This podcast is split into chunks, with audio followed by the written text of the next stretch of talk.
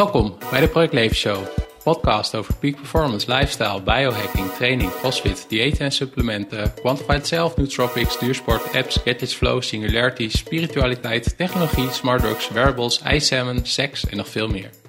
Mijn naam is Peter Joost. In deze podcast praat ik met Jan Geurts. De show notes kun je vinden op www.projectleven.nl slash Jan Geurts.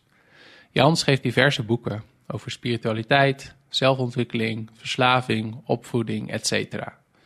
En tijdens ons gesprek gaan we het hebben ook over zelfbewustzijn. Wat is zelfafwijzing en hoe kom je ervan af? En wat is er eigenlijk goed aan een relatiecrisis?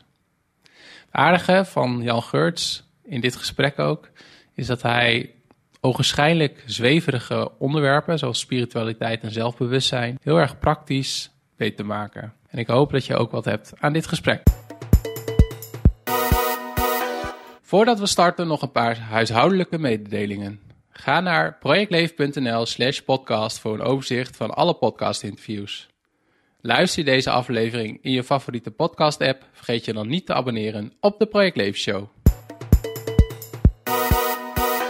Als je niks wil missen van de Project Show, ga dan naar www.projectleven.nl. Daar kan je ook inschrijven voor mijn nieuwsbrief en als je dat doet, dan krijg je een gratis cheat sheet met 9 tips voor meer energie en meer focus. Op projectleven.nl vind je ook de links naar mijn social media kanalen, zoals Facebook en Instagram.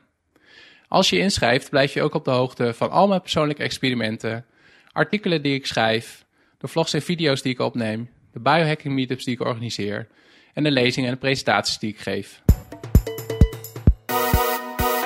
Het maken van deze podcast vind ik echt fantastisch om te doen. En jij kan ook je steentje bijdragen aan de Project Leven Show. Ga daarvoor naar patreon.com slash projectleven. En Patreon schrijf je met P-A-T-R-E-O-N. Op Patreon kun je aangeven hoeveel euro per maand je kan missen voor de Project Leven Show. Dat kan zijn 1 euro per maand of 3,15 euro. En 3,15 euro is de prijs van 1 tol cappuccino bij de Starbucks. Je krijgt er ook nog leuke dingen voor. Denk bijvoorbeeld aan uitgeschreven transcripties van podcastinterviews, voor- en nagesprekken met podcastgasten, video's die ik maak alleen voor Patreon, een aankondiging van komende podcastgasten en de mogelijkheid om vragen in te sturen. En af en toe publiceer ik een concepthoofdstuk van mijn nieuwe boek. Check daarom na het luisteren van deze podcastaflevering patreon.com slash projectleven. Anyway, here we go. Vandaag de gast in de Project Leven Show Jan Geurts, auteur van verschillende boeken, maar misschien kan ik het eh, beter aan jou vragen. Welke uh, boeken? Nou, niet welke boeken, maar om jezelf te introduceren voor de mensen die luisteren. Dus Jan Geurts, schrijver van een aantal boeken over spiritualiteit en meditatie en dat soort dingen. Ja, en we gaan het daar uitgebreid over hebben, maar is er iets waar, waarover je gepassioneerd bent, maar dat mensen dat niet weten? Dat weet ik, ik denk over het schrijven van die boeken wel. Hè. Dat, uh, dat, is mijn, dat vind ik wel heel erg leuk om te doen, dat boeken schrijven. En dan ook de cursussen geven erover en workshops en zo erover vertellen. Ja. Ja, dat is uh, mijn werk en mijn, mijn hobby. Ja, nou dat is mooi als je van je hobby uh, je werk kan maken. Waarom ik ook bij jou terecht ben gekomen is, ik heb het boek gelezen Verslaafd aan Liefde. En dat heeft heel veel indruk op mij gemaakt. En in de podcast heb ik tot nu toe veel mensen gesproken als het gaat om het persoonlijke ontwikkeling, als het gaat om uh, gezondheid en mhm. voeding en sport en training. En als ik naar mezelf kijk, is een grote uitdaging ook nog persoonlijke groei als het gaat om bewustzijn of spiritualiteit. Dus ik Mhm. ben heel erg benieuwd uh, naar, uh, naar dit gesprek. Mhm. maar om te beginnen met, met je eigen pad, hoe kun je ons meenemen in hoe je je hebt ontwikkeld tot waar je nu bent? Mm, dat wordt een heel levensverhaal dan, maar ik kan het beknopt houden. Ik heb uh, eigenlijk tot mijn 45ste een heel normaal leven gehad. Uh, met allerlei baantjes weliswaar en uh, met een huwelijk en vier kinderen opgevoed. En, dus dat huwelijk liep stuk zo rond mijn 40ste. En toen kwam ik in Amsterdam wonen. Toen heb ik een tijd lang heb ik, uh, trainingen gevolgd op het gebied van persoonlijke ontwikkeling. Dat waren geen spirituele trainingen, maar trainingen gewoon om, om een uh, gezonder ego te ontwikkelen. Uh, wat, wat, um, wat assertiever te worden, dat, dat soort dingen. Hè? En um, daarna ben ik begonnen met het geven van stoppen met roken cursussen. Ik was toen zelf gestopt met roken in 1995. En uh, eigenlijk op een hele makkelijke manier was dat, was er zelf verbaasd over. En uh, aldoende kwam zo, terwijl ik ook een opleiding volgde voor trainer, kwam dus ook het idee van, oh, zal ik dan zelf een stoppen met roken training geven? Dus dat heb ik toen opgezet, een training van één dag om mensen te helpen om op een goede manier te stoppen met roken. Dus die training werd een succes, het liep goed. En na een jaar heb ik toen ook een boek geschreven over stoppen met roken. Dat heet De Opluchting. En grappig, dat boek verkoopt nog steeds redelijk goed. Elk jaar zijn er weer, worden iets van 2000 exemplaren van verkocht. Dus kennelijk werkt het nog steeds voor mensen om via dat boek te stoppen met roken. En uh, toen, uh, toen, ja, dat, ik kreeg de smaak te pakken van het schrijven van boeken. Dus na het stoppen met rokenboeken, een, een jaar of twee later, kwam ik erachter dat het eigenlijk voor alle verslavingen hetzelfde systeem geldt. Dus toen heb ik het boek geschreven dat heet De Verslaving Voorbij. En nog weer iets later kwam ik erachter dat al die verslavingen te maken hebben met zelfafwijzing. En zelfafwijzing leren we in onze jeugd.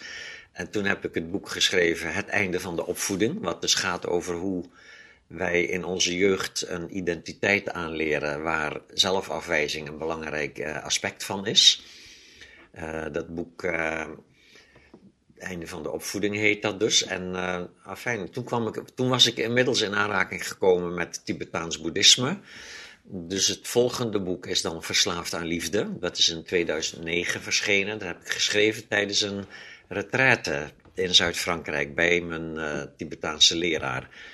En na Verslaafd aan Liefde kwam Verslaafd aan Denken. Wat een veel filosofischer, een beetje een technisch-filosofisch boek is over hoe de werkelijkheid in elkaar zit. En daarna kwam weer een boek over liefde, dat heet Bevrijd door Liefde. Dat is meer een praktische uitwerking van Verslaafd aan Liefde.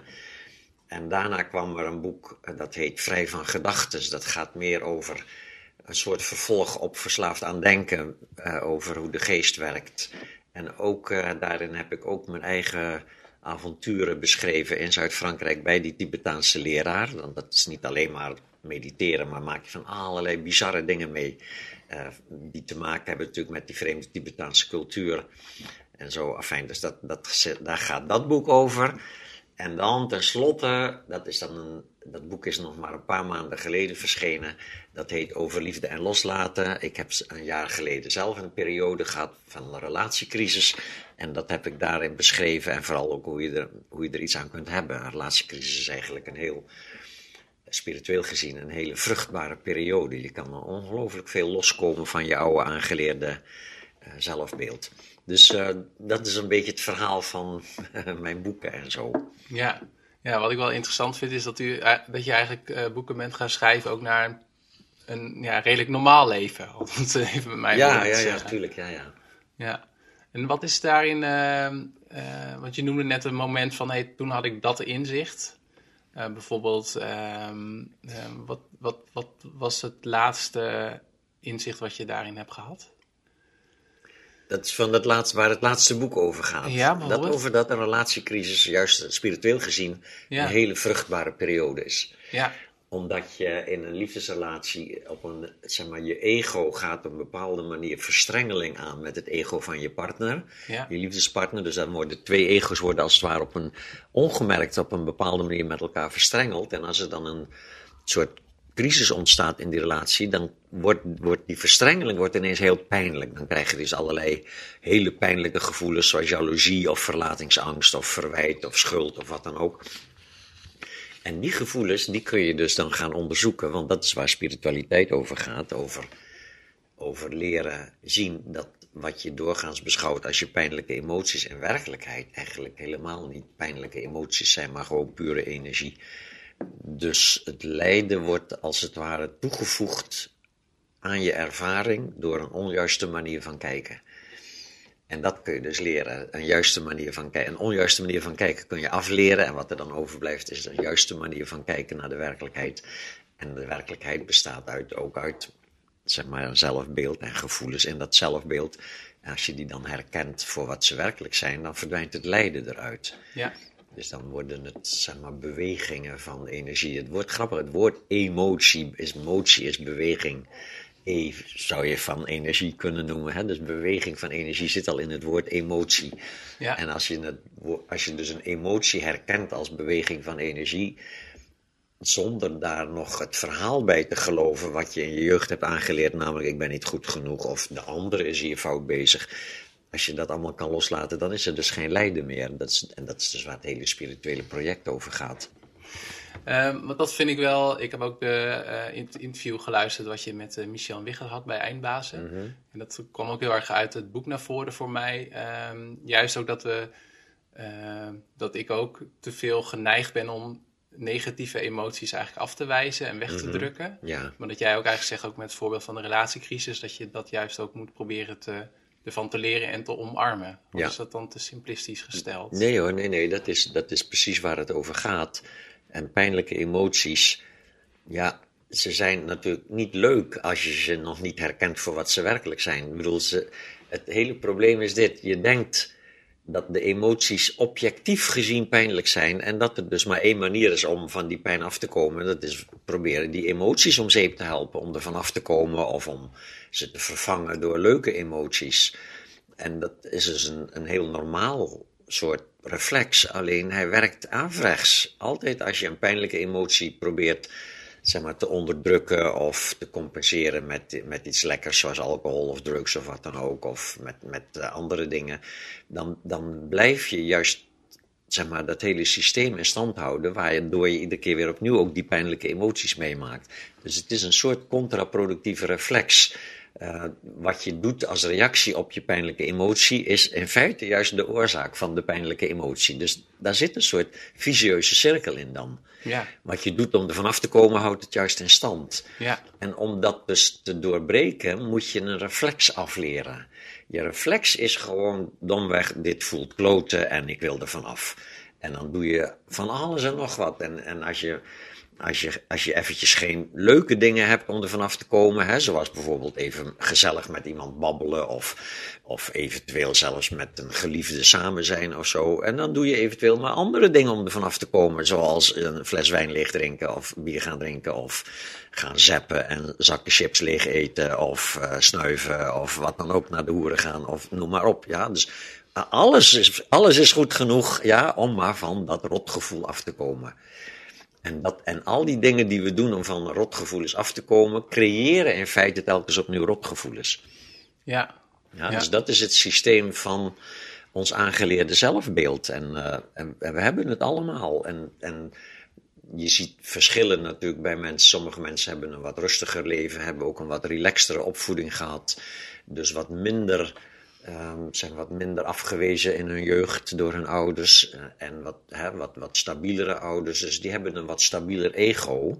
En die zijn dan redelijk succesvol ook in het binnenhalen van liefde en erkenning van anderen. Hebben misschien een leuke relatie, een leuke baan, genoeg geld. Dat soort dingen. En dan lijkt het allemaal een tijd lang goed te gaan in je leven. Maar ergens komt natuurlijk tevoorschijn. Of als je je baan verliest, of als je je relatie verliest, of als je ernstig ziek wordt, of of uh, op het punt staat om dood te gaan, dat zijn allemaal gebeurtenissen waar we vreselijk onder lijden. Omdat we niet doorhebben wie we werkelijk zijn of wat we werkelijk zijn. Ja, en waar kwam dat inzicht voor jou? Want dat, voor mij was dat echt een eye-opener toen ik je boek las. Dat, dat we eigenlijk, dat, dat ja, die zelfafwijzing eigenlijk de kern is van een heleboel problemen.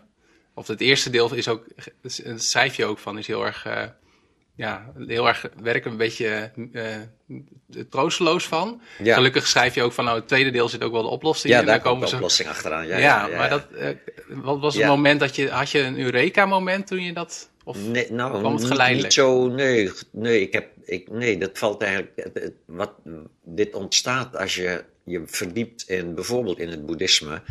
En, hè, dus ik kwam in aanraking met het boeddhisme in 1998 via het boek van mijn leraar, het Tibetaans boek van leven en sterven. En daar, en daar stonden een aantal dingen in die mij heel erg raakten, heel erg inspireerden. Zoals bijvoorbeeld over dat onze geest zoals wij die kennen, namelijk onze gedachten en gevoelens, niet alles is. Er is nog iets meer. Er is een soort essentie van de geest of natuur van de geest. En die is vrij van lijden, die is helder en liefdevol. Dus en, en dat werd op een manier beschreven die, die bij mij heel erg aansloeg. Dus dat was eigenlijk het begin van mijn, mijn spirituele pad. En toen ben ik naar die leraar toegegaan en heb ik cursussen gevolgd en dat soort dingen. En dan geleidelijk aan zie je dus, zeg maar, waar, waar de Boeddha 2500 jaar geleden al over schreef. ja, dat dat gewoon klopt. Dat, je dat, dat kun je dan herkennen in jezelf en in het werk wat ik deed met, eerst met die rokers en daarna met andere verslaafden. Hè, dan kun je dat zien, dat eigenlijk, dat, dat bijvoorbeeld bij een verslaving, ook zoals roken of drugsverslaving, het is de zelfafwijzing die de verslaving in stand houdt. Mensen denken dat het het middel is, maar het is het middel. Het middel heeft natuurlijk een fysieke werking. Maar het is je zelfafwijzing. Je vindt jezelf een stommeling. Dat je blijft roken. Of dat je blijft snuiven of wat dan ook. En je, en je, voelt, en je vindt het verschrikkelijk slap van jezelf. Dat je er niet meer kunt ophouden. En dat stom en slap. Uh, dat, die zelfafwijzing die houdt nou precies juist de verslaving in stand. Want die, die gedachten zijn zo beknellend, dat, dat die zelfafwijzing is zo pijnlijk om te voelen, dat je maar liever dan toch maar weer die sigaret opsteekt. Om eventjes weer van die gedachten af te zijn. Of eventjes maar weer dat middel eh, snuift of slikt of spuit of wat dan ook. Om eventjes weer bevrijd te zijn van die beknellende, zelfafwijzende gedachten. Dus dat is een vicieuze cirkel. Want vervolgens heb je natuurlijk daarna de kater. Of bij roken niet zo heel erg, maar bij roken heb je geen kater. Maar bij roken heb je dan dat je steeds, steeds vaker merkt dat je slijm gaat ophoesten en, en je adem gaat piepen. En, en als je de trap oploopt, dat je hart begint te bonzen en dat soort dingen. nou, dat vind je dus ook dan echt heel erg stom van jezelf dat je dat dan toch blijft doen. En, en dat is dus de motor achter het blijven doen. Ja.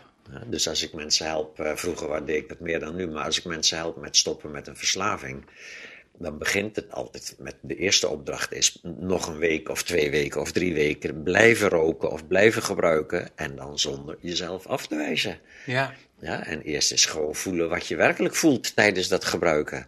Ja, en, dan, en dan kom je erachter dat, dat de dingen die je voelt helemaal niet bij je passen. En dat is grappig, want als, als je dat eenmaal bereikt, dan stop je met je verslaving vanuit een, een soort positief gevoel. Hè? Dus meestal stoppen mensen met, vanuit die zelfafwijzing van wat ben ik toch een rund dat ik dit doe. En nou moet het, nou moet het klaar zijn. Weet je, dan gaan ze zichzelf vreselijk onder druk zetten. En, en verbieden uh, zichzelf om dat middel nog te gebruiken. Nou ja, iedereen die dat wel eens geprobeerd heeft, die weet dat je binnen een dag helemaal gek kunt worden van je eigen gedachten. Wordt steeds dwangmatiger en obsessiever. En ergens na een tijdje ja, val je gewoon weer terug. En, uh, en als je andersom, als je dus eerst ophoudt met die zelfafwijzing en ziet van nee, wacht even, ik ben helemaal niet stom, ik ben verslaafd, weet je wel. En, en als ik werkelijk stom zou zijn, dan zou ik het niet erg vinden om verslaafd te zijn. Maar ik vind het wel erg om verslaafd te zijn, dus het past niet bij me. Ja, dus een verslaving is, is als het ware niet wie ik werkelijk ben. Ja, wat ben ik dan wel werkelijk? Dat wat zich op dit moment bekneld voelt in de verslaving. Ja, en dan kun je jezelf een plezier doen.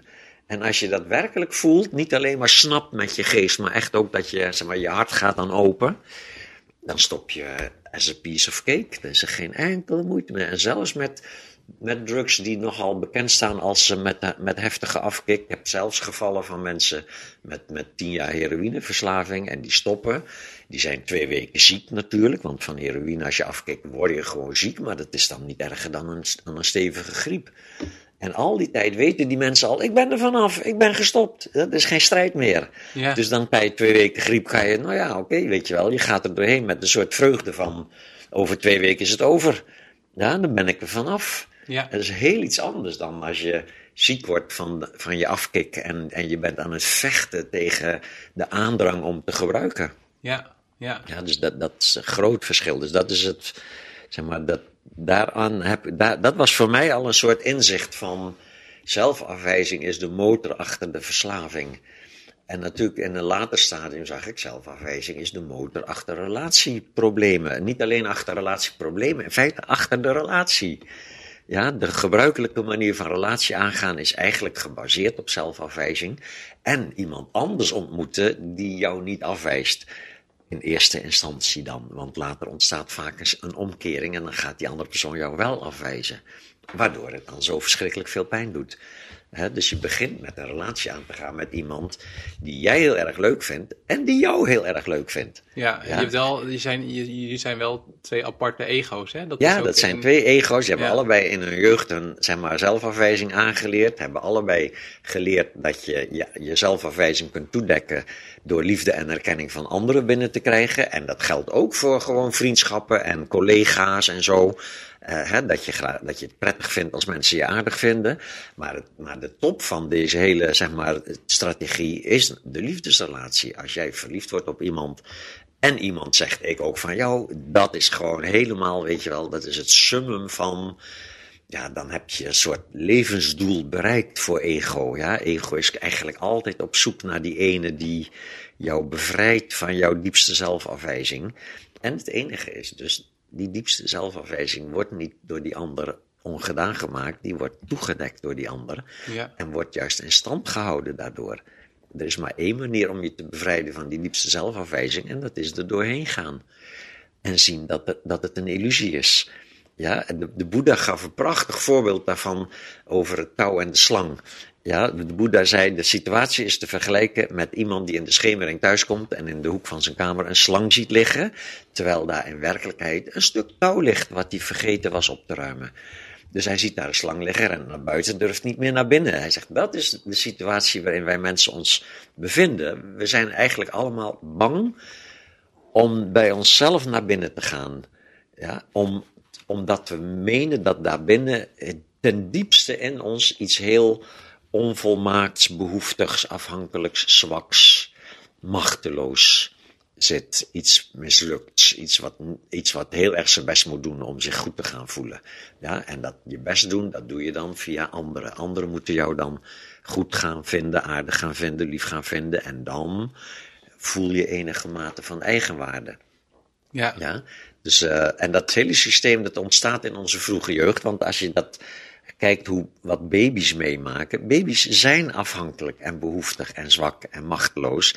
En dat ervaren ze zonder dat ze dat nog snappen. Ja, de baby's denken nog niet. Hè? Dat de gedachten komen pas rond één jaar, anderhalf jaar oud komen op gang. Mm -hmm. Dus baby's ervaren die diepe machteloosheid. In zekere zin ervaren ze bij de geboorte doodsangst en daarna dus die angst om verlaten te worden door hun moeder. En als moeder er dan is, dan ontspant het babytje, voelt het zich goed. En als moeder het kind dan weer te lang alleen laat, dan wordt het babytje steeds angstiger en zenuwachtiger, begint te schreeuwen, te huilen en zo, honger, eh, angst. Ja, en als moeder dan weer komt, ontspant het babytje weer. Dus wat je ziet is, die eerste maanden en misschien wel jaren van ons leven hebben we een dagelijkse training in de gevoelsmatige overtuiging dat je goed voelen komt van een ander. Ja? En als die, als die, ja, als die ander te lang wegblijft, ga je je steeds, steeds angstiger en behoeftiger en hongeriger en, en pijnlijker voelen. Ja, en, en als die andere dan weer is, de moeder, in dit geval in het begin dan, ja, dan ontspan je je weer, dan is er weer, uh, is er weer een fijn gevoel. Ja, dus dat, dat diepe gevoel, dat diepe gevoel, wat we als volwassenen soms tegenkomen in een relatiecrisis, ik noem het altijd, het, ik kan niet leven zonder jouw gevoel.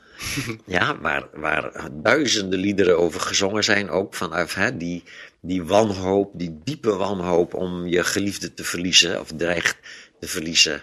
Ja, dat kunnen we allemaal meemaken. En dat, dat is dat diepe, angstige gevoel, dat machteloze, wanhopige, behoeftige gevoel, dat gemisgevoel. Ja, dat is wat we allemaal het meest walgelijk vinden in onszelf, het meest pijnlijke. En we doen alles om het niet te voelen. Ja. Ja, en, en dat is dus de slang, ja. die in werkelijkheid niet bestaat. Dus in werkelijkheid ben je niet machteloos, afhankelijk, waardeloos, mislukt en bang. Ja, in werkelijkheid zit daarachter zit iets wat volmaakt in harmonie is met alles en iedereen. Dat noemen ze dan de natuurlijke staat van zijn. Boeddhisten noemen dat de Boeddha-natuur. Ja, en, en, en ja, dat moet je leren zien, dat moet je leren herkennen. En hoe doe je dat? Nou, op, op die, volgens dat voorbeeld van de Boeddha, die persoon in India, die dus zijn huis niet in durft en in zijn tuin probeert het een beetje gezellig te maken, die moet dus weer dat huis ingaan, terwijl die nog gelooft dat daar een slang ligt. Ja, en dus eigenlijk zijn eigen angst en zijn pijnlijke gevoelens gaan voelen, gaan onderzoeken. En niet zozeer onderzoeken zoals dat in de psychoanalyse gebeurt, maar echt onderzoeken wat voel ik werkelijk. Zo van het lijkt heel erg alsof ik nu mezelf eenzaam, mislukt, waardeloos, afgewezen, verlaten voel. Maar wat voel ik werkelijk? En, en er dan bij blijven en, en, en toelaten en je overgeven aan. Zijn allemaal hulpmiddelen en technieken. Hè, dat, dat hoort bij het spirituele pad. Hè, al die meditatietechnieken. Die helpen jou om dat dus te doen. Om dat huis in te gaan. En te gaan kijken naar de slang. Net zolang totdat je ziet dat het nooit de slang was. Dat het altijd al iets anders was. Ja? Dus dat je je pijnlijke emoties, als je maar lang genoeg oefent in het naar kijken, erbij blijven, niet vanaf willen, niet wegdouwen, niet, niet compenseren met seks, drugs of rock'n'roll. Dus echt toelaten. En dan op een gegeven moment, ja, dan, dan is het een soort wonder. Dan, dan, zonder dat de emotie verandert, zie je ineens, het was nooit pijn, het was nooit lijden, het was altijd al pure energie. Ja, en hoe kan het dan dat uh, Boeddha leefde 25 voor, 2500 voor Christus, zei je? Ja. Um, dat we bezig zijn om nu nou, uh, mensen naar Mars te sturen, dat we kunstmatige intelligentie hebben, dat we als mm mensheid zoveel jaren verder zijn. Ja. En dat we dat super belangrijke stuk, ja. waar, waar, je net over vertelde, dat we daar eigenlijk nog helemaal geen ja, weet of grip uh, over hebben. Bizar eigenlijk, ja. Maar tegelijkertijd, ja, het hoort erbij, hè. Het, het, um, het is veel, veel aantrekkelijker voor ego om om als het ware keihard te werken, om nieuwe dingen te bedenken en zo. En, en het, ik moet er meteen bij zeggen, dat is ook niet verkeerd. Het is niet zo dat, ook de Boeddha niet, heeft dat nooit gezegd van je moet ophouden met wetenschappelijk onderzoek te doen en je moet ophouden met je huis te schilderen en weet je wel, ga maar in een hut wonen of dat soort dingen. Nee, nee, de Boeddha heeft wel eens gezegd van je probeert om daar niet te veel aan gehecht te raken, want dat levert dan weer beknelling op. Maar, maar tegelijkertijd, je mag gewoon de leuke dingen doen. Ego mag gerust leuke dingen doen, of boeiende, of spannende, of fascinerende dingen, weet je wel. En daaruit ontstaat ook een soort groei, een soort ontwikkeling van de mensheid als geheel. Maar deze essentie van, wat, wat is de essentie van alle ontwikkeling, is groei van bewustzijn. Ja, en via die omweg van ego vindt er dus wel een soort van groei van bewustzijn plaats, maar maar heel, die, dat, die groei vindt vooral plaats op de omstandigheden. Die worden steeds gunstiger. Ja, we kunnen steeds betere huizen bouwen, auto's bouwen, computers bouwen en ons eigen lijf kunnen we steeds gezonder maken ook, kan steeds langer leven en zo. Dat zijn waardevolle dingen, ja. maar het zijn omstandigheden en het is precies ook waarom we zo goed zijn in het creëren van zulke mooie omstandigheden, omdat ego denkt dat daar het geluk ligt. Ego denkt, in mezelf is er geen geluk, het moet van omstandigheden komen. Ja, en ego gaat omstandigheden najagen en ontwikkelen. En dat levert dus al die wetenschappelijke groei op en medische eh, ontwikkelingen en dat soort dingen. En, en nogmaals, daar is niks verkeerds aan.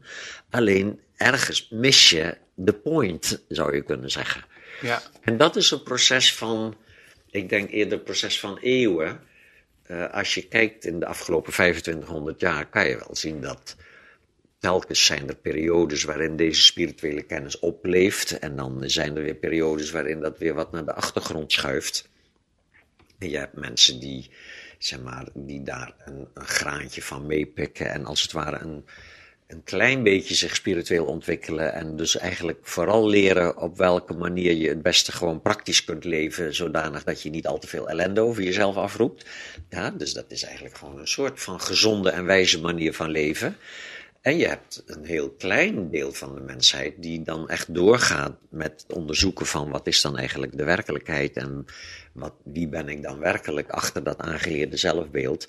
En ook daar lees je verslagen van. Het is niet zo dat dat nu voor het eerst aan het licht komt. Uh, in de loop der eeuwen zijn er telkens weer mensen geweest die dat bereikt hebben en daarover geschreven hebben ook. Ja, dus er is een hele literatuur ook over, over verlichting. En niet alleen in het boeddhisme, maar ook in het hindoeïsme. En in, ook zelfs in de islam, in, in het christendom heb je ook de, zeg maar, de esoterische literatuur. Het is maar een heel klein deel van het christendom. Het is heel erg een ego-religie. Maar er zitten ook kernen in van spiritualiteit. En dan in de islam is ook een heel erg een ego-religie. Maar er zit een kern in van spiritualiteit. Dat heet dan de Soefi. Ja, en Soefi is de spirituele tak van de islam. Is waanzinnig mooi als je dat leest. En dan heb je, Hindoeïsme heeft natuurlijk ook een ego-religie, maar daar zit dan een kern in, dat noemen ze Advaita. Dus de Advaita is de, de essentie van de spiritualiteit van het Hindoeïsme. Ja, en dan heb je in het boeddhisme heb je ook ego-religie, ook gewoon rituelen en, en regeltjes van je zult niet dit en je zult wel dat. Ja, dus ook op dat niveau is er voor je gezorgd, voor de mensen die nog niet toe zijn aan werkelijk kijken naar wie je werkelijk bent. Ja, en die, die gewoon gebruik maken van dat soort vuistregeltjes om de grootste ellende te voorkomen. Ja, dus dat is allemaal prima, is allemaal ontwikkeling. Ja, en, maar ook in elke tijd zie je ook mensen helemaal doordringen tot die essentie. En we zitten nu een beetje in een soort periode waarin dat weer wat, wat zeg maar, in opkomst is. Hè? En hoe, kun je, hoe verklaar je dat? Of is dat niet te is dat, dat, is moeilijk te verklaren, is dat denk een golfbeweging? Ja, ja, dat is een soort golfbeweging. Dat hangt natuurlijk samen met duizenden factoren. Ik denk dat het nu ook samenhangt met internet bijvoorbeeld. Al, die, al die spirituele kennis is nu zo toegankelijk, zo beschikbaar voor iedereen. Ja, en ook zo makkelijk door te geven ook. Ja. Dus zo'n zo'n boek als Verslaafd naar Liefde zou zonder internet misschien helemaal niet zo'n bekend boek geworden zijn. Ja. Ja. En uh, hoe, hoe, kijk je aan uh, tegen uh, het ik denk dat ik het antwoord wel weet, maar ik stel de vraag toch, want ik, ik mediteer zelf ook en ik gebruik daar apps voor. Mhm. Ehm, maar dat zijn wel, dat is wel meditatie eigenlijk om mijn, kal, mijn geest kalmer te maken. Ja. En ook in jouw boek schrijf je van er is wel een verschil tussen mediteren om je geest kalmer te maken. Dat is prima, dat, mhm. dat is heel erg praktisch, eigenlijk de, in lijn wat je net vertelde. Ja. En er is ook een andere vorm van meditatie die je kan helpen naar je, spirit, je spirituele pad te bewandelen. Ja. ja. Hoe zou je dat kunnen omschrijven voor mensen zoals ik? Nou ja, die twee, die twee soorten meditatie, die, die zijn in principe, kunnen die elkaar heel erg ondersteunen en ze kunnen eventueel elkaar belemmeren. En, die meditatie die vooral gericht is op het kalmeren van de geest, nou, dat is een extreem voorbeeld van, van een niet-spirituele toepassing. Hoorde ik laatst in het Amerikaanse leger krijgen de sluipschutters ook meditatie, ja, mindfulness training. En dat is eigenlijk wel heel logisch ook, want die moeten hun, uh, gefocust blijven op één punt, terwijl links en rechts de bommen ontploffen. En dat, is, dat kan je trainen, ja, dat is ook een soort meditatietraining. Dus dan kun je echt, echt met concentratie, met focussen, met, met contact houden met je ademhaling, ook om te kalmeren, weet je wel. Dat, kan, zijn hele nuttige dingen voor een scherpschutter, maar niet per se spiritueel. Ja, en uh, tegelijkertijd, en ook bij veel spirituele meditatie, dat is dus de meditatie die niet als hoofddoel heeft om je geest te kalmeren, maar om je geest te doorzien, om als het ware de slang te herkennen als wat het werkelijk is. Ja? Uh, dat, die meditatie, die, die heeft wel weer baat bij de kalmeringsmeditatie. Ja? Als je geest namelijk vreselijk wild is, en alle kanten opvliegt, dan kun je wel proberen om die techniek te doen waarbij je kijkt naar je gedachten in plaats van dat je ze denkt. Maar dat lukt dan gewoon niet. Dan zit je gewoon alleen maar te denken. En dan is het veel handiger om eerst wat kalmeringsmeditatie te doen. En hè, met bodyscan en, en, en met een mantra reciteren en met uh, ademhaling volgen en zo. Dat zijn allemaal kalmeringstechnieken. En dan op die manier je geest eerst wat kalmeren en dan vervolgens daaraan toevoegen die techniek waarbij je kijkt naar gedachten, kijkt naar gevoelens zonder ze te zijn. Dus zonder te oordelen, toch? Zonder te oordelen, ja. Ja. En, um, want dat, dat vind ik ook nog wel een concept wat ik moeilijk uh, te vatten vind, maar misschien omdat ik het ook vanuit een rationeel perspectief benader, mm van dat we niet onze gedachten zijn en we niet Mhm. onze emoties zijn. Zou, kun je dat uitleggen? Ja, terwijl tegelijkertijd de uitleg je niet zoveel zal helpen. Maar het, het grappige is, het is vrij makkelijk te zien dat jij niet de denker van je gedachten bent. Want wie bepaalt wat je gaat denken? Ja, als ik nu een willekeurig woord opnoem, ja, dan ga jij vervolgens een gedachte in je hoofd krijgen die getriggerd wordt door dat woord. En alle mensen die op dit moment luisteren naar deze, deze cast, zoals dat heet, geloof ik. Hè? Podcast. ja. Podcast, ja. Die gaan zo meteen ook een woord of een gedachte of een beeld in hun geest zien opkomen, ja. Dus let op, ik ga nu dat woord zeggen. Dus op dit moment ben je al een beetje aan het kijken naar je eigen geest. Ja, want je gaat kijken naar welke zou dat dan zijn. Welke gedachte gaat nu in mij opkomen? Ja, dus kijk goed, welke gedachte gaat nu in je opkomen? Dan komt die. Je allereerste tongzoen. Wammes, weet je wel, daar kwam een gedachte. Een beeld, een herinnering. Ja. Wie besloot om die gedachte te denken. Was jij dat? Ja? Dat zou je moeilijk kunnen volhouden natuurlijk, want hij kwam spontaan op. Het was niet zo dat je eerst mij dat hoorde zeggen, dat je vervolgens dacht: Oh, Jan Geurts wil dat ik nu aan mijn eerste, weet je wel, zal ik dat doen of zal ik dat niet doen? Ja, oké, ik besluit nu om aan mijn eerste tongzoen te denken. En pas dan kwam je eerste tongzoen in gedachten. Dan zou je met recht kunnen zeggen dat jij de denker van je gedachten bent. Maar het gaat net andersom. Hij komt spontaan in je op. Meteen daarna voelt het alsof jij de denker bent van die gedachten. Dat heet identificatie met je gedachten. Ja? De meeste mensen die niet getraind zijn, zijn dus geïdentificeerd met hun gedachten. Maar de gedachte zelf kan door werkelijk iedereen en alleman getriggerd worden in je hoofd. En dat gebeurt dus ook de hele dag. Je loopt door een straat, je ziet een reclame, wam, gedachten over die reclame, ja. Je komt iemand tegen, wam, een beeld, een herinnering, een gevoel. Ja, iemand aardig vinden, iemand onaardig vinden. Weet je wel, iemand zegt iets, je voelt je aangevallen, of je voelt juist je een complimentje, wam, weet je wel. Al die dingen spelen zich de hele dag door in je geest af. Allemaal gedachten waar jij niks over te zeggen hebt. Ja, en maar waar je van je overtuigd bent dat jij de denker bent van die gedachten.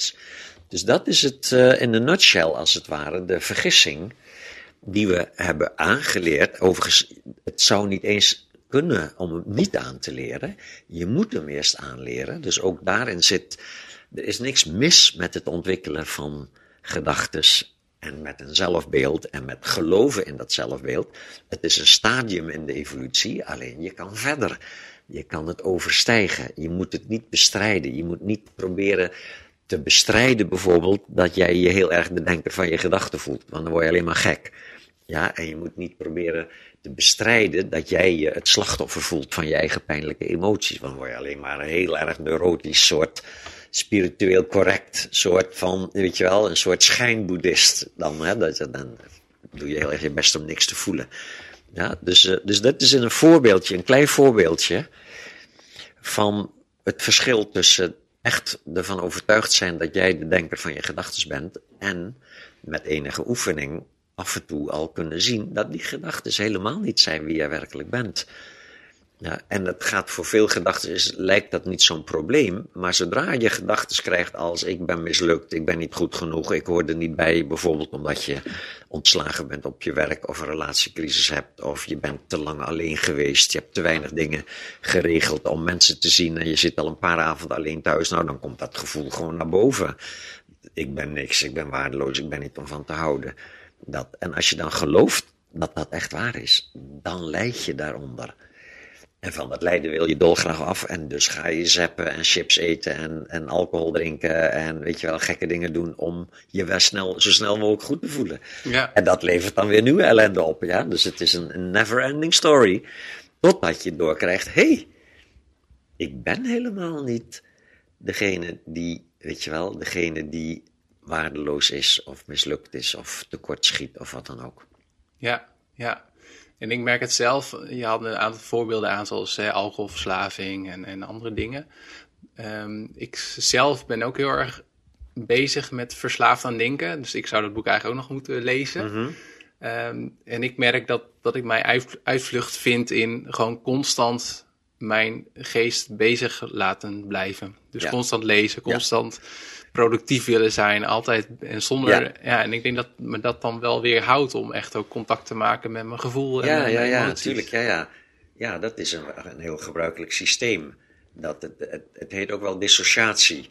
Dan, dat is een, ook een manier om gevoelens niet te voelen door heel erg in je hoofd te gaan en heel erg als het ware leuke, boeiende, spannende, interessante dingen te blijven denken. En weet je wel, dus je gaat je geest constant voeden met afleiding van die slang, als het ware. Je durft gewoon niet bij jezelf te blijven. Het is wel grappig, we hebben in onze taal een uitdrukking, dat is jezelf tegenkomen.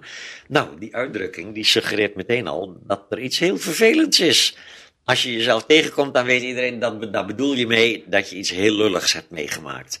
Ja, is eigenlijk wel een heel grappige uitdrukking, toch? Je zou, je zou ook kunnen het zeggen... Het zou ja, wat leuk om jezelf tegen te komen, weet je wel. Je bent een leuke man, weet je wel, of een leuke vrouw. Nou, wat leuk om jezelf tegen te komen. Maar nee, de uitdrukking is dus dat je iets heel pijnlijks hebt gevoeld. Ja, en dat is dus eigenlijk wat meditatie, wat spirituele beoefening jou leert. Dat het steeds leuker wordt om jezelf tegen te komen. Maar dan niet jezelf die je hebt leren denken dat je bent, maar dezelf die je werkelijk bent. Ja. Ja. En heb jij dan ook handvatten voor mensen zoals ik? Of zo, eh, behalve dan mediteren?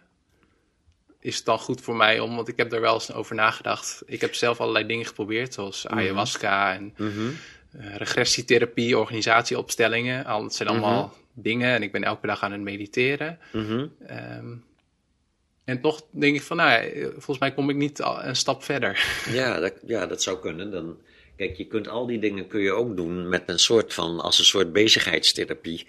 Als een soort leuke dingen doen. En, en, en dan kun je daar ook wel enig voordeel bij hebben. Ehm, beter dan in je eentje thuis zitten kniezen en niks te doen hebben en niks interessant vinden en zo, weet je wel. Dus het is eigenlijk voor ego, vanuit ego's positie gezien, is dat gewoon een, een, een normale, een gezonde manier van leven. Lekker veel, lekker veel pijl op je boog en lekker veel afleiding.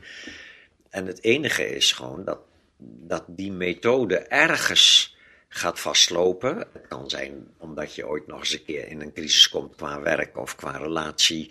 Of, eh, of qua ernstige ziekte. Of als je gewoon weet dat je bijna doodgaat. Weet je wel, dat zijn dingen waar, waar ego niet tegenop kan weglopen. Daar kan je niet meer van weglopen. Alleen dan is het vaak te laat om nog te beginnen met spirituele beoefening. Dus voor de meeste mensen is lijden hun eerste spirituele leraar. Echt gewoon dat dingen even echt mislopen in je leven. Ja, dus je ziet ook vaak mensen pas op, op wat latere leeftijd op het spirituele pad komen. Nadat ze al een keer wat stuk gelopen relaties hebben gehad. Of een keer al, weet je wel, wat langer eenzaam zijn geweest. Of dat soort dingen al hebben meegemaakt. En natuurlijk dan in aanraking komen met deze kennis. Die jou een soort spiegel voorhoudt van wacht eens even, is het wel door die lullige partner of die rottige baas van je, weet je wel, dat je je ongelukkig voelt? Of hé, hey, is het misschien omdat je je eigen geest niet op de juiste manier gebruikt? Ja, en dan begin je met beoefenen ja, op een manier die dan gaat, resultaat gaat opleveren. Ja, Ja, dus de, de motivatie is vaak toch wel dat er eerst lijden is. Je wil graag van het lijden af. Je hebt door dat je gebruikelijke manier om van je lijden af te komen averechts werkt. ja. En op een gegeven moment dan ma- maak je dat zo vaak mee dat je denkt van hé, er zit een patroon in en misschien Ja. is dat wel in mijn eigen, Ja, in precies, mezelf. Ja. ja, dat is wat je dan ontdekt. Ja, ja. En ehm, nog wel waar ik benieuwd naar ben, is ehm, nog even terug naar die maatschappelijke ontwikkelingen. Want dat schrijf je ook in je boek in je appendix. Van je hebt de pre-rationeel, rationeel en transrationeel Mhm. uit mijn hoofd. Mhm. Is dat dan ook een ontwikkeling die je op dit moment ziet? Of dat we daar nog wel ver vanaf zijn? Mm, het is, eh, ik- spiritualiteit is altijd een beetje een marginaal gebeuren, geloof ik wel. En, en dat we nu in een tijd leven waarin de, de belangstelling voor spiritualiteit wat breder is, betekent niet dat al die mensen die, die daarmee bezig zijn ook werkelijk met spiritualiteit bezig zijn. Dus je hebt, zeg maar, je hebt ook een brede laag die wel spiritueel genoemd wordt, maar die eigenlijk veel meer gericht is op gezond eten, gezonde voeding, gezond leven, ehm, wellness, eh, weet je wel, fijne dingen doen, gezonde dingen doen om je lekker te voelen, zoals sauna en dat soort massages en dat soort dingen. En eh, allerlei voedingshypes, weet je wel, om je gezonder eh, te voelen en zo. En dat zijn allemaal best mooie dingen ook. Ik bedoel, ik kan het iedereen van harte aanbevelen om gezonder te gaan leven. Maar op zichzelf is dat niet spiritualiteit. Is dat zeg maar alleen maar een, zeg maar een, een, een wijze manier om je goed te voelen. Ja, maar nog steeds, je goed voelen is wel het doel. En, en je pijnlijke gevoelens moet je wel kwijtraken. Dus dat systeem van je pijnlijke gevoelens zijn een soort, soort noodzakelijke ellende waar je zo snel mogelijk van af moet. Dat systeem blijft gehandhaafd. Dus dat is, dat is zeg maar eerder de- wat ik dan zeg maar de wellness spiritualiteit noem. Hè? Dus gewoon goed voor jezelf zorgen. Terwijl natuurlijk als je wel echt met spiritualiteit bezig bent, dat goed voor jezelf zorgen heel erg ondersteunend kan zijn. Ja? Want als je echt met spiritualiteit bezig bent, maar je, je drinkt elke dag drie flessen wijn leeg en snuift cocaïne en zo, dan is het weer dweilen met de kraan open. Ja? Dus ook hier zie je weer kalmering en inzicht ondersteunen elkaar. Ja, zo ook, zeg maar, goed voor jezelf zorgen en spirituele beoefening kunnen elkaar ondersteunen. Ja, maar goed voor jezelf zorgen kan ook een doel op zich worden, die juist zeg maar, je afhoudt van werkelijke spiritualiteit. Ja, dus het is een delicate balans. Dus je hebt het liefst heb je het, heb je het allebei. Ja. Maar de een moet niet groter worden dan de ander. Ja, dus nou, het punt is eigenlijk, één moet niet een, zeg maar, goed voor jezelf zorgen kan ook een manier zijn om juist van je pijnlijke emoties je te verwijderen, om ze als het ware kwijt te willen raken. Ja. Ja, en, en dan heeft het in zekere zin een averechts effect, terwijl op zich een gezond lichaam uh, prima is, beter dan een, een, zeg maar een afgeleefd lichaam. Dus, dus het levert meer geluk op, maar het is nog steeds binnen het ecosysteem. Je ziet ook wel eens mensen die heel erg gezond zijn, ook heel erg een identiteit hebben van ik ben gezond. En dus heel erg lijden als er iets gebeurt wat minder gezond is. Oh, daar ben ik zelf ook schuldig aan. Ja, ja, ja nou, schuldig is niet zozeer. Het is eerder dat je er last, van zou kunnen hebben. Hè? Ja, ja. ja, dus mensen die heel erg lijden als ze dan in een, in een plek komen die misschien wat ongezonder is. En dan verschrikkelijk bekneld raken en weer niet weten hoe gauw ze weer, weet je wel, eruit moeten. En dan heb je een soort, dan levert er ook een soort beknelling op. Ja, dus dat, is niet, dat, dat levert geen vrijheid op, laat ik het zo zeggen. Nee. Ja, je kan, heel, je kan daar heel rigide in worden, heel, heel, heel, heel streng voor jezelf in het gezond zijn. Ja. En dan is het zelfafwijzing in de praktijk. Ja. En is die, uh, uh, nog even terug te komen op relaties, wat ik heel fascinerend vond in je boek, is dat je zei dat we on, on, onderbewust of onbewust eigenlijk een partner kiezen die heel erg lijkt op, uh, op, onze, op de ouders van het andere geslacht. Ja, of, de, of het, dan ook wel de ouders, de, zeg maar, de ouders waar je het meest door afgewezen hebt gevoeld. Ja.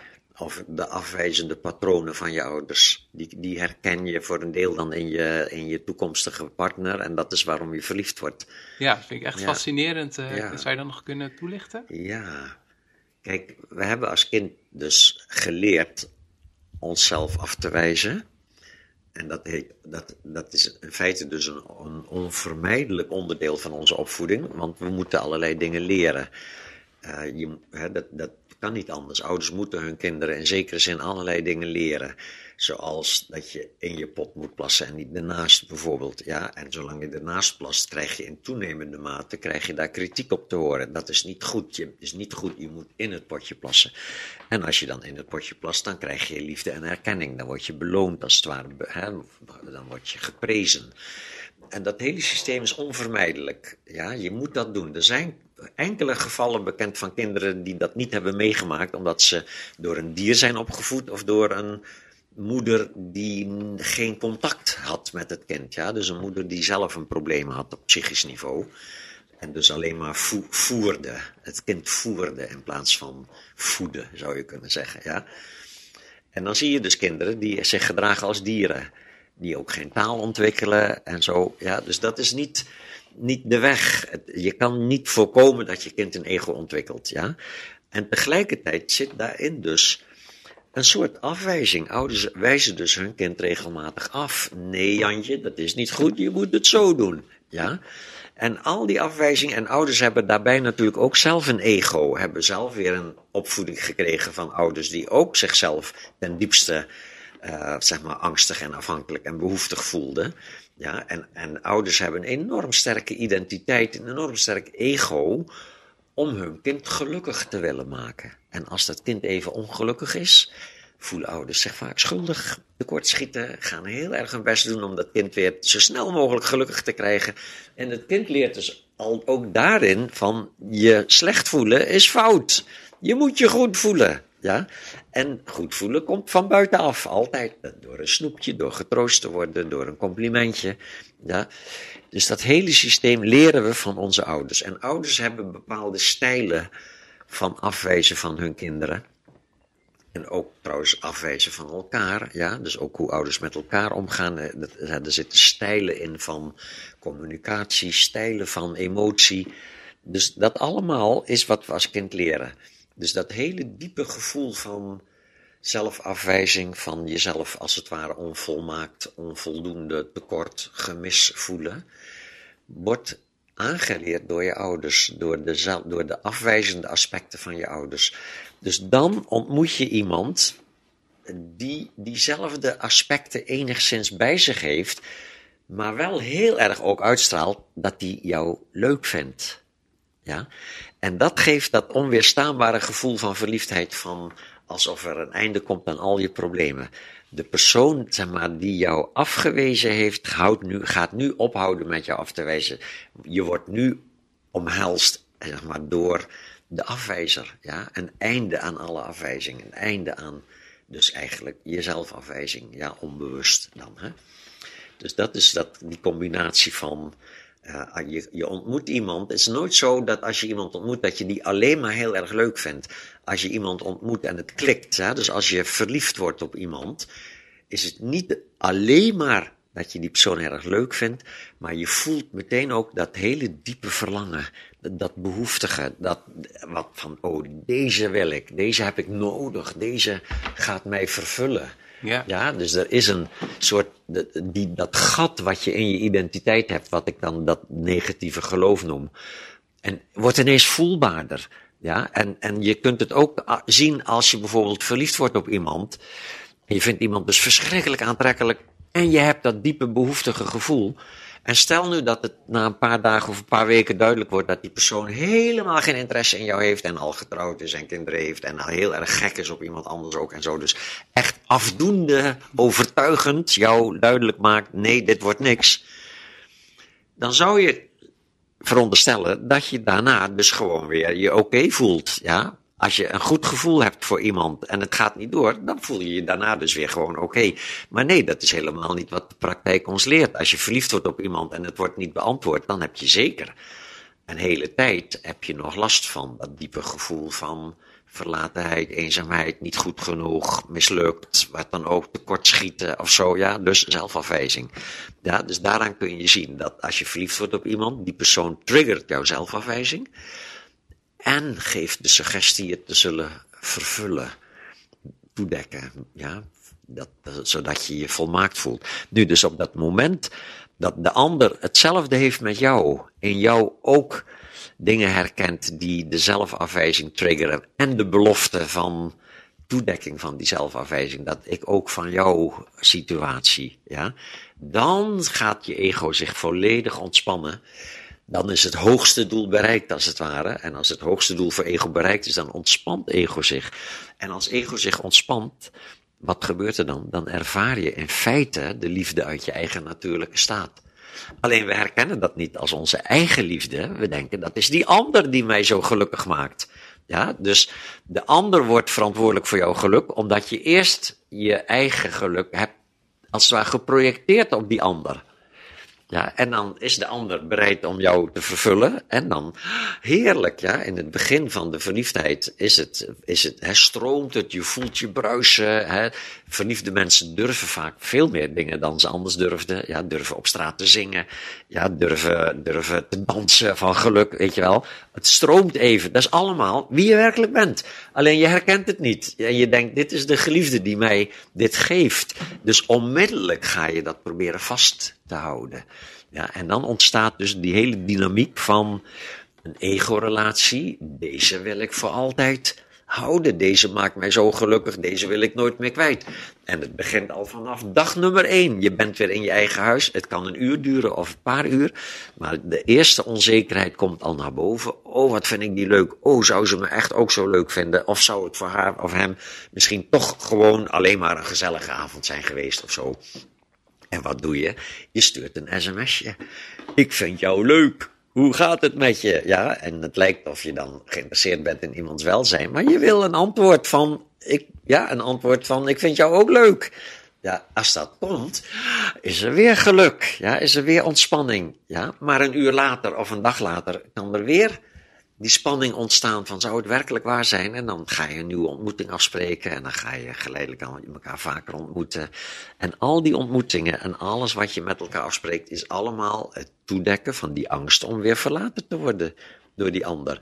En wat je dus ziet in de loop der maanden en jaren is dat die bruisende liefde in het begin, die verdwijnt. Ja, omdat je het probeert vast te houden. Ja, en, en dat gebeurt op de meest subtiele manieren, dat vasthouden. En soms op hele niet subtiele manieren. Zoals een huwelijk, een contract. Ja, dat nooit elkaar verlaten. Ja, ik beloof je soms met je hand op de Bijbel en voor het oog van God. Ja, om tot de dood mij scheidt, weet je wel. Dat, hè? Enfin, dus allemaal geruststelling. Allemaal wederzijdse geruststelling. En die geruststelling, die, die, die werkt dus als een soort killer van de liefde. Ja, en wat daarvoor in de plaats komt, is vertrouwdheid, veiligheid, symbiotische verstrengeling. Je kent elkaar door en door. Je weet al welke dingen kan je beter niet zeggen, want dan gaat de ander helemaal stijgeren en dan word jij bang om verlaten te worden. Dus dat amputeer je al in jezelf. Je weet welke dingen de ander wel heel erg leuk vindt. Dus als jij behoefte hebt aan liefde of aan seks, dan weet je al welke dingen je moet zeggen of doen, waardoor de ander jou leuk gaat vinden en zo. Het is één spel van voor wat hoort wat. Ja, en het voelt misschien als onvoorwaardelijke liefde, maar zodra die ander ook maar iets doet wat niet past binnen jouw voorwaarden, vaak is dat bijvoorbeeld ook iemand anders heel erg aantrekkelijk vinden of leuk vinden, dan slaat jouw onvoorwaardelijke liefde om in een verschrikkelijke jaloezie of pijn of angst of agressie of afwijzing of wat dan ook, allemaal hele pijnlijke gevoelens. Ja, dus weg onvoorwaardelijke liefde. Ja, dan, dan, dan, en dan komt dus de egoverstrengeling aan het licht. Dus dat is waarom we in het begin van dit gesprek al zeiden van, het is de relatiecrisis die vaak het meest spiritueel dingen aan het licht brengt. Ja, Hoe, je, hoe je als het ware in je identiteit verstrengeld bent geraakt met iemand anders. En dan is er een gelegenheid om spiritueel te groeien door elkaar te helpen die verstrengeling ongedaan te maken zonder dat je de relatie verbreekt. Laten we zeggen, zonder dat je je hart sluit. Doorgaans wordt de relatie dan verbroken, maar met heel veel, zeg maar, um, zelfbescherming tegen die pijn. En dan sluit je je hart en dan vind je een ander een sukkel of een lul of een trut of wat dan ook. En dan, en dan doet het een jaar lang pijn en totdat het weggesleten is. En dan ben je klaar voor een nieuwe ronde. Zelfde verhaal weer, hè?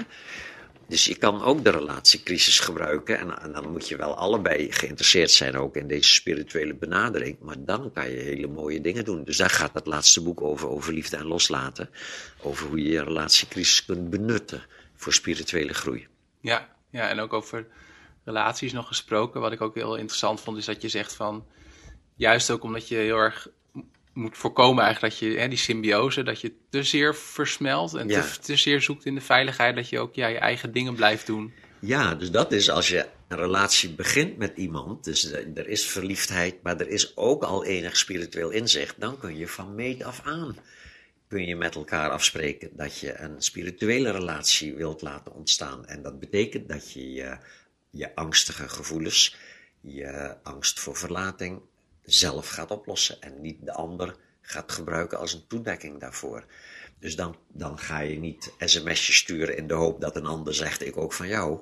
Dan ga je vertellen, oh, ben ik bang om je kwijt te raken. Ik voelde al meteen de eerste dag, voelde ik het al. Heb jij dat ook? En als de ander zegt, ja, ik had dat ook wel een beetje. Dan kun je als het ware daar vriendelijk voor zijn. Ja, dat erkennen en dan, en dan ook afspreken. Zullen we dan afspreken dat als we elkaar dan over vier dagen bijvoorbeeld weer ontmoeten, dat we gewoon die tussentijd niet sms'en. En gewoon onzekerheid zelf oplossen. Gewoon en ook onze eigen leven blijven, je eigen vrienden blijven houden. Niet meteen alles vermengen. Niet meteen vriendschappen overboord gooien omdat je de hele dag bij elkaar over de vloer komt. Snap je dat soort dingen? Dat kun je afspreken met elkaar. En dan ontstaat er iets heel wonderlijks, want dan blijf je namelijk verliefd. En dan blijf je ook af en toe bang om de ander te verliezen. Ja? En met die angst kun je dan beoefenen. Ja, en die angst maakt het eigenlijk ook uh, gezonder of uh, fitter. Ja, of precies, hoe je het ook ja, noemen. Ja, als je die angst kan hebben, in plaats van dat je dus bang bent, kun je steeds beter herkennen, oh, ik heb nu verlatingsangst. Dat mag. Dat hoort bij mijn aangeleerde zelfbeeld. Geef niks mag best, zeg ik altijd. is mijn mantra. Geef niks mag best, laat maar even. Je kijkt ernaar je voelt het. In eerste instantie is het beslist nog geen, uh, zeg maar, heerlijk gevoel van beweging, van energie. Het is gewoon heel pijnlijk om te voelen. Ja, en dan toch maar gewoon voelen. Ja, en niet meteen bellen of sms'en of mailen of chatten of whatsappen of wat je allemaal ook tegenwoordig hebt om van jezelf weg te lopen. Ja. Ja, gewoon eventjes die telefoon uit en even gaan zitten. Oh, ik voel verlatingsangst. Nou, ik ben benieuwd ja, laat ik dat maar eens toelaten dan. En voelen en voelen en nog eens voelen. Ja, en dan geleidelijk aan ontstaat die autonomie in je emotionaliteit. Ja, en dan wordt een liefdesrelatie wordt niet iemand nodig hebben om dat gat te vullen. Want dat gat is er dan niet. Dan is er overvloed. Ja? En dan heb je iemand, in zekere zin heb je iemand nodig om je overvloed kwijt te kunnen. Alleen dat hoeft niet per se die ene persoon te zijn. Dat kun je bij iedereen. Je, kan, je, je deelt je liefde ja, met de wereld en soms ook met iemand in het bijzonder. Dan heb je een spirituele liefdesrelatie. Ja, ja ik vind die overvloed wel, wel mooi dat je zegt inderdaad. Want eh, wat ik in het begin zei, in het begin van het boek... Uh, was het heel erg, ja, werd ik er soms een beetje moedeloos van. maar het einde is toch wel inderdaad van ja, op het moment dat je het ook bij jezelf vindt en oplost tussen aanhalingstekens, dan kun je dat ook bieden. Ja, en, uh, en het boek heeft een beetje diezelfde cirkelgang als wat je ook meemaakt als je het werkelijk gaat beoefenen. Want in het begin van je spirituele beoefening lijkt het inderdaad soms of je erop achteruit gaat. Want die oude trucs om een hele avond tv te kijken, film te kijken, chips bakken, chips, alcohol, wat dan ook dat begin je achterwege te laten. Je begint wat meer toe te laten, als het ware, van wat voel ik eigenlijk op dit moment. Nou, en in het begin is dat bijvoorbeeld wel eens saai. Bijvoorbeeld, ja, meditatie kan bijvoorbeeld behoorlijk saai zijn. Ja, of je zit je toch behoorlijk te ergeren aan dat, dat niks doen en je kijkt op je klokje en oh, ik moet nog tien minuten en ik heb zoveel te doen nog deze dag en wat allemaal bullshit is, want die tien minuten heb je natuurlijk best wel over. Maar dat voelt dan heel erg, zeg maar, heel erg onrust. En daar dan toch blijven zitten, blijven zitten met je onrust. Met, met dat geleidelijk aan ontstaat dat dan met dat van nee, nee, wacht even, dit mag best, ik mag me onrustig voelen. En daarachter ontstaat dan rust, omdat je onrust mag voelen en er niet voor wegloopt. Ja, dus dat is telkens weer opnieuw. Eerst wordt het iets ongemakkelijker en daarna kom je dichter bij jezelf. Ja, ja. Nou, genoeg food for thought uh, voor de luisteraars ja, in ieder geval. Ja, ja. Uh, ik was ook nog wel benieuwd naar een aantal persoonlijke dingen. En uh, je zei al dat je er niet altijd even serieus op zou antwoorden. Dus ik ben benieuwd. -huh. Hoe zien de eerste 60 minuten van je dag eruit? Beoefen je dan ook al meditatie? Jawel, jawel. Ja, dat begint met, natuurlijk met de badkamer en, en toilet en douchen. En de laatste tijd doe ik dan vaak... om ja, dus gewoon een mantra. Maar dat galmt zo lekker in mijn badkamer. Dus dat is mijn eerste beoefening, kan je wel zeggen. En dan, uh, als ik dan beneden kom, dan uh, zit ik meestal een minuut of vijf of tien met een, met een bak thee. En dat is ook een beetje wakker worden gewoon nog. En uh, dan ga ik ontbijten en dan ga ik wandelen. En wandelen is voor mij ook een, een half uur, drie kwartier loop ik hier door de bossen. Ik woon op een prachtige plek aan de rand van de bossen. Ja, dat kan ik beamen inderdaad. Ja, en uh, dus dan loop ik drie kwartier. En dat is altijd wel, dat is altijd wel beoefenen. Ja, als ik aan het wandelen ben, dan probeer ik niet te veel te verdwijnen in mijn gedachtes en gewoon aanwezig te zijn. Dan komen de gedachten op, maar tegelijkertijd komen er allerlei bomen langs, als het ware. En probeer dan maar gewoon te kijken. En als ik dan terugkom, dan uh, zijn die eerste 60 minuten wel voorbij van de dag. Ja, en heb je gedurende de dag ook nog een andere meditatie? Jawel, ja, want dan, meestal drink ik dan eerst koffie en dan beantwoord ik wat mailtjes. En dan heb ik weer een, toch wel een half uur, drie kwartier dat ik beoefen. Daar zit dan voor een deel ook fysieke oefeningen bij zeg maar, een soort yoga-achtige oefeningen. Maar dat kan je altijd combineren met kijken naar je geest. Ja, dus eigenlijk bij al die dingen, ook bij zeg maar, oefeningen, energetische oefeningen of yoga-oefeningen, kijk je naar je eigen geest. Dus dat is uh, wat ik dan s ochtends doe. En dan heb ik in de smiddags heb ik ook nog wel zo'n moment dat ik weer even ga zitten. En dan doe ik vaak wat meer met oefeningen, met ademhalingen ook. En uh, en dan s'avonds heb ik ook nog wel een moment dat ik weer ga zitten. En dan voor het slapen gaan nog eventjes en zo. Dus het komt telkens de dag heb ik wel die momenten dat ik er echt even voor ga zitten. En dan verder rest, als ik, soms ga ik ook smiddags en fietsen. Uh, die kan die ook prachtige fietstochten maken. Fietsen is ook proberen, ja. En natuurlijk, als ik fiets, dan ben ik af en toe gewaar. En af en toe ben ik aan het, gewoon aan het denken. En dan even later denk ik, oh, ik ben weer aan het denken. En dan ben ik weer even gewaar. En het is allemaal proberen niet te oordelen. Dat is eigenlijk het belangrijkste. En gewoon vriendelijk te blijven voor alles wat zich voordoet. Mooi, ja. Heb je een gewoonte die andere mensen bizar, raar of vreemd vinden? misschien 's ochtends vroeg op de wc om. Laat ik aan de mensen of ze dat bizar raar vindt. Die had ik al verteld. Ja. Dat, uh, En, nee, eh, want ik probeer dan te denken, oh, is er iets waar ik me voor geneer? Maar no, nee, eigenlijk toch ook niet zo, nee. Dus, Nee, maar misschien komt het juist ook door, door dat oordeelsvrije... eh, ja, dat zou kunnen, ja. ja. En eh, wat wilde je worden toen je vroeger klein was? Van alles, hè. De brandweerman, straaljagerpiloot, dat hebben alle kinderen, alle jongetjes hebben dat toch waarschijnlijk. Dat, ik, en ik weet niet of dat zo heel erg prominent aanwezig was. Ik kan me niet echt herinneren dat ik een soort jeugdideaal had qua beroep. En, en zo ergens, eh, op, toen ik uit huis ging, toen, werd ik, toen ging ik gewoon een, ja, een soort opleiding voor leraar doen. Want mijn vader was leraar. Dus gewoon zeg maar schoolmeesterleraar. Hè? En uh, dat heb ik toen ook een tijd gedaan, totdat ik daarin afbrandde, omdat ik helemaal geen orde kon houden in de klas. Ik, ik, was veel te, veel te nice guy, veel te vriendelijk voor al die kinderen. En, uh, en die liepen over me heen als ik, weet je wel, als een deurmat. Dus toen ben ik afgebrand. En fijn, dat was uh, heel fijn. Uiteindelijk was dat een zegen. Dat afbranden is vaak ook een soort indicatie dat je verkeerd bezig bent in je leven. En dus dat afbranden is voor mij ook een soort begin geweest van persoonlijke ontwikkeling. Dus ja, dat, dat soort dingen. Ik weet eigenlijk niet eens meer wat je vraag was. Nee, de, mijn vraag was van wat wilde je worden toen je. Oh ja, ja, ja, ja, ja, ja. Nee, maar ja, ik heb nog wel een vervolgvraag. Dat Mr. Nice Guy, dat, daar kwam je ook achter van. Nu door die zelfafwijzing en door die introspectie. Ja, daar kwam ik, daar kwam ik, ik kwam achter betere, dat ik een nice guy patroon heb door mijn opleiding voor trainer. Dat was nog wel voor mijn spirituele pad. Maar dat was al een soort psychologisch pad. Uh, omdat ik graag uh, met groepen wilde werken. En daar ging ik een opleiding voor volgen. En in die, in die opleiding moest je dus ook oefeningen doen. waarbij je andere mensen negatieve feedback geeft. Dus ik kan me een oefening herinneren. Dan had je een groep mensen van 30, 40 mensen. En dan moest je iemand uitzoeken die een kledingstuk droeg wat je niet mooi vond. Moest je er naartoe stappen en zeggen: Die trui van jou vind ik lelijk. En eventueel erbij zeggen waarom. Dat durfde ik dus niet. En, en ik stond dus met een grote smile op mijn gezicht stond ik eromheen te draaien. En mijn trainer had dat natuurlijk meteen door. Het was een Engelstalige training, dus die begon meteen met you fucking nice guy.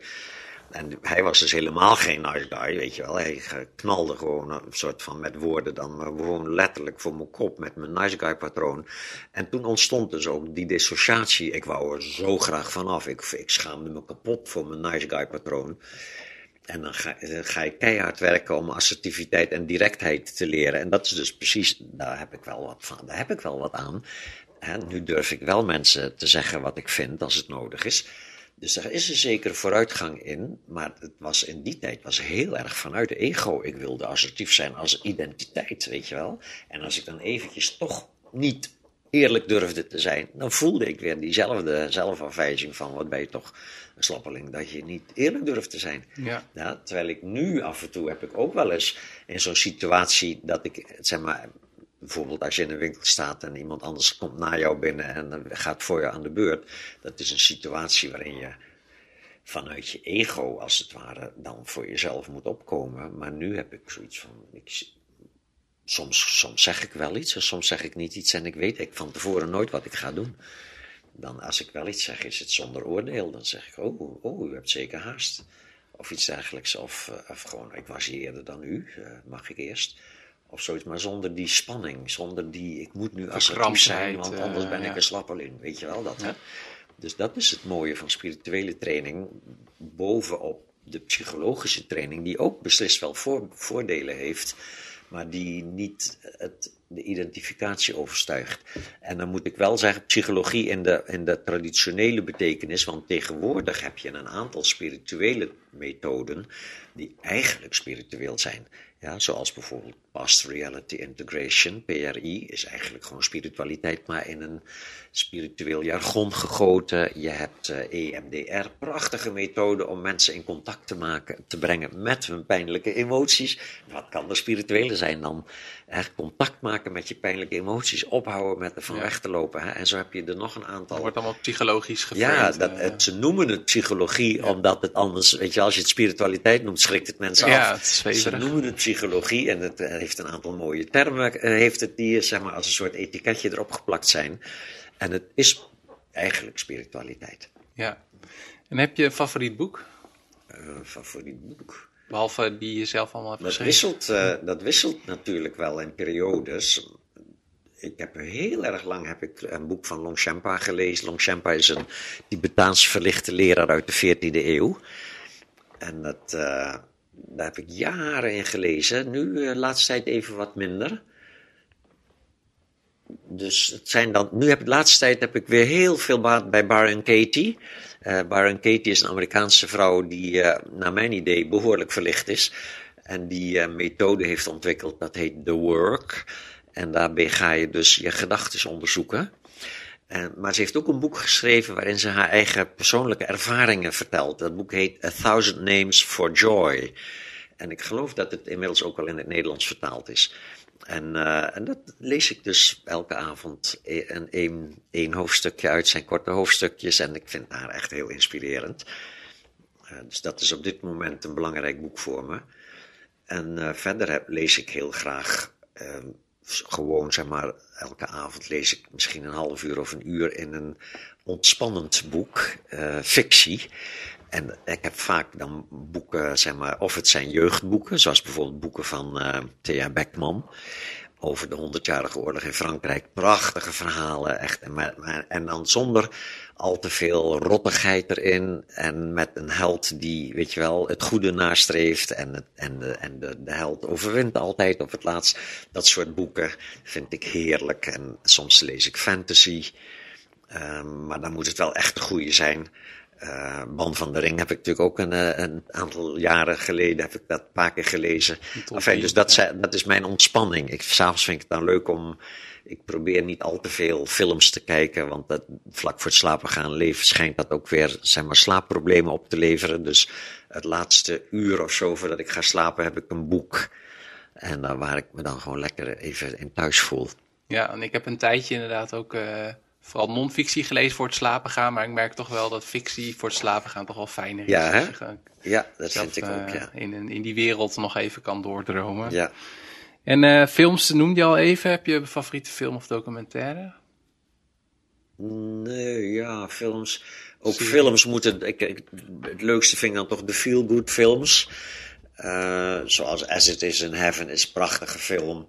En, en, zo heb je de hele scala aan, aan, films die een beetje over liefde gaan. Maar niet te veel, niet romantische liefde, maar gewoon over goedheid. En oh, van, van, van die komiek, die Amerikaan. Ik heb ze maar slecht in namen onthouden, maar er zijn een aantal mooie films van uh, Jim Carrey. Heet Jim die Carrey, ja. ja. Jim Carrey zijn leuke films. Uh, natuurlijk ook Lord of the Rings, prachtige film, ja, waar, je af en toe, waar ik af en toe wel fragmenten uitkijk. Ik vind soms actiefilms ook wel mooi hoor. Um, echt een zo van, zo, zoals 2012, weet je wel, waar gewoon die hele, die hele, hele steden verdwijnen in de golven en zo. En dat soort spectaculaire beelden vind ik dan ook wel leuk, maar dan niet zo lang achter elkaar, want daar word je vreselijk moe van. Dus uh, weet, volgens mij zijn het gewoon hele normale, gezellige, leuke afleidingsmethodetjes, hè, die ik ook prettig vind. Ja, net als iedereen. En uh, heb je favoriete website, blog of podcast? Nee, nee, dat heb ik eigenlijk niet. Nou, YouTube natuurlijk, hè, want YouTube, daar zitten allemaal spirituele leraren die prachtige teachings geven. Ja, wat zou je dan aanraden? Dat, oh, ik, kijk, ik kijk wel eens naar Moji, is een, uh, is een man uit de Advaita-traditie die mooie satsangs geeft. En ik kijk wel eens naar uh, Rupert Spira, een, een, Engelsman die ook prachtig Engels praat. Ik, ik mag graag Engelse taal horen. En uh, die ook uit de Advaita-traditie komt en heel helder dat non-duale kan uitleggen. En uh, ja, dat, dat soort dingen. Ja, af en toe een Tibetaans-boeddhistische leraar kijk ik nog wel eens naar. Uh, gewoon, ja, ik vind het gewoon fantastisch. Gewoon YouTube is zo, zo vast, ja, het is een, een spirituele bron van gewoon een goudmijn is het gewoon. Natuurlijk ook een hoop bullshit, maar ja, je moet een beetje selectief zijn. de video's en. Ja, ja, dus, ja. Uh, ja. En um, Jan, als mensen straks klaar zijn en uh, ze doen hun oortjes uit, is er dan één ding die ze zou willen meegeven? Oh, nog even blijven zitten. Doe je oortjes uit, zet je, zet je telefoon uit of waar je ook mee aan het luisteren bent. En blijf dan gewoon even zitten. En laat gewoon als je, als je dit gesprekje op een of andere manier iets, iets heeft gebracht, laat dat gewoon nog een beetje nagalmen. En dan ga je even zitten en dan maak je even contact met wat je op dat moment ervaart. Gewoon, je ervaart dat je aan het ademen bent. Je ervaart je lijf, je zit op een stoel of eh, weet je wel. Dat je, gewoon, maakt contact met wat je ervaart. En, en er komen ook gedachten op en probeer die niet al te veel te volgen. Niet bestrijden en ook niet volgen. Eh, laat ze gewoon even doortetteren als een soort radio op de achtergrond, maar richt je aandacht op wat je ervaart. Wat voelt je lijf? Ja, wat je ziet. Je ziet misschien een kamer om je heen. Wat je hoort. Je hoort misschien nog geluiden in huis of buitenshuis. Ja, wat je voelt. Je voelt de stoel onder je kont. Ja, ja, dat gewoon. Wat je ervaart op dit moment. En probeer daar eens gewoon een paar minuutjes gewoon bij te blijven. En misschien dat je heel, heel klein beetje al een soort glimpje opvangt van dat ontspannen, van dat, dat bij jezelf zijn eventjes. Ja? Hoe prettig dat kan zijn. Dus nou, dat zou je eens kunnen proberen, meteen zo meteen. Mooi. Uh, is er iets in het gesprek waarvan je zoiets hebt van nee, dat hebben we niet besproken, maar dat moet ik nog even zeggen? Nee, nee, nee. Ik, ik heb het gevoel dat ik gewoon lekker leeggelopen ben. Dus uh, dit is prima zo. Ja, wat vond je van het gesprek? Ja. Ik vond het goed, want je, je hield je mond. Ja, en af en toe stel je een vraag om, ja, als ik uitgepraat ben, maar je laat mij gewoon lekker leeglopen. En dat is ook gewoon wat ik het leukste vind. Ja, dan hoef ik ook niet na te denken. Dan is er gewoon iets in mij wat gewoon lekker kan babbelen over dit prachtige onderwerp. Ja, nee, zeker. Het is zeker een prachtig onderwerp. En uh, voor de mensen die het interessant vinden, raad ik zeker aan om. Nou, ik heb één van jouw boeken gelezen, dus die mag ik dan ook aanraden. Maar als ik het zo inschat, zijn de andere ook uh, zeker ook zo lezenswaardig. Um, en behalve in de boekhandel, waar ben je te vinden op, uh, op internet? Ja, www.jangeurts.nl is mijn website. En daar vind je ook, als ik nu toch even reclame mag maken, daar vind je ook uh, informatie over de cursussen die ik geef. Want als je dit wil leren, moet je op een of andere manier je aansluiten bij een, een spirituele cursus of een spirituele groep of wat dan ook. Dus ik geef ook af en toe uh, jaarcursussen. Hè? Dus dan ga je een, een, een jaar lang van oktober tot mei elke, één dag in de maand kom je dan met een groep mensen bij elkaar, krijg je les, mediteren, uitwisselen, oefeningetjes doen en zo. Altijd ook heel gezellig en, en heel warme, prettige sfeer is dat. En dan heb ik af en toe een workshop, dat gaat dan wat meer over liefdesrelaties, hè, hoe je daarmee op een andere manier kunt omgaan. De workshop Spirituele Relaties heet dat. Dan heb ik, uh, zomers geef ik een paar cursussen in Frankrijk, een prachtige plek bij een kasteel. Uh, ik geef uh, twee keer per jaar een stilte in Duitsland, maar niet al te ver over de grens. Dus het is binnen een paar uur is dat te bereiken. En het is toch mooi in de heuvels van uh, Sauerland bij Winterberg. Oh, daar ben ik onlangs nog geweest. Ja, Prachtig. En, ja. Dus daar, de, daar Dus dat is ongeveer wat ik zo verder aanbied. En af en toe is een lezing of zo in, in het land ergens. Nou, staat allemaal op mijn website. Allemaal te vinden op jangeurt.nl. Ja, ja. Dan uh, wil ik je daarmee heel hartelijk danken voor dit gesprek. Ja, prima. Dankjewel. Bedankt voor het luisteren naar de Project Leven Show. Wat ik leuk vind is als je een beoordeling of review op iTunes achterlaat. Je kan mij ook een e-mail sturen op peter.projectleven.nl Ga naar patreon.com slash projectleven om de podcast te steunen en om toegang te krijgen tot alle uitgeschreven transcripts van de interviews, audio-opnames van voor- en nagesprekken met de gasten mogelijkheid om vragen te stellen aan komende gasten en exclusieve concepthoofdstukken van mijn nieuwe boek.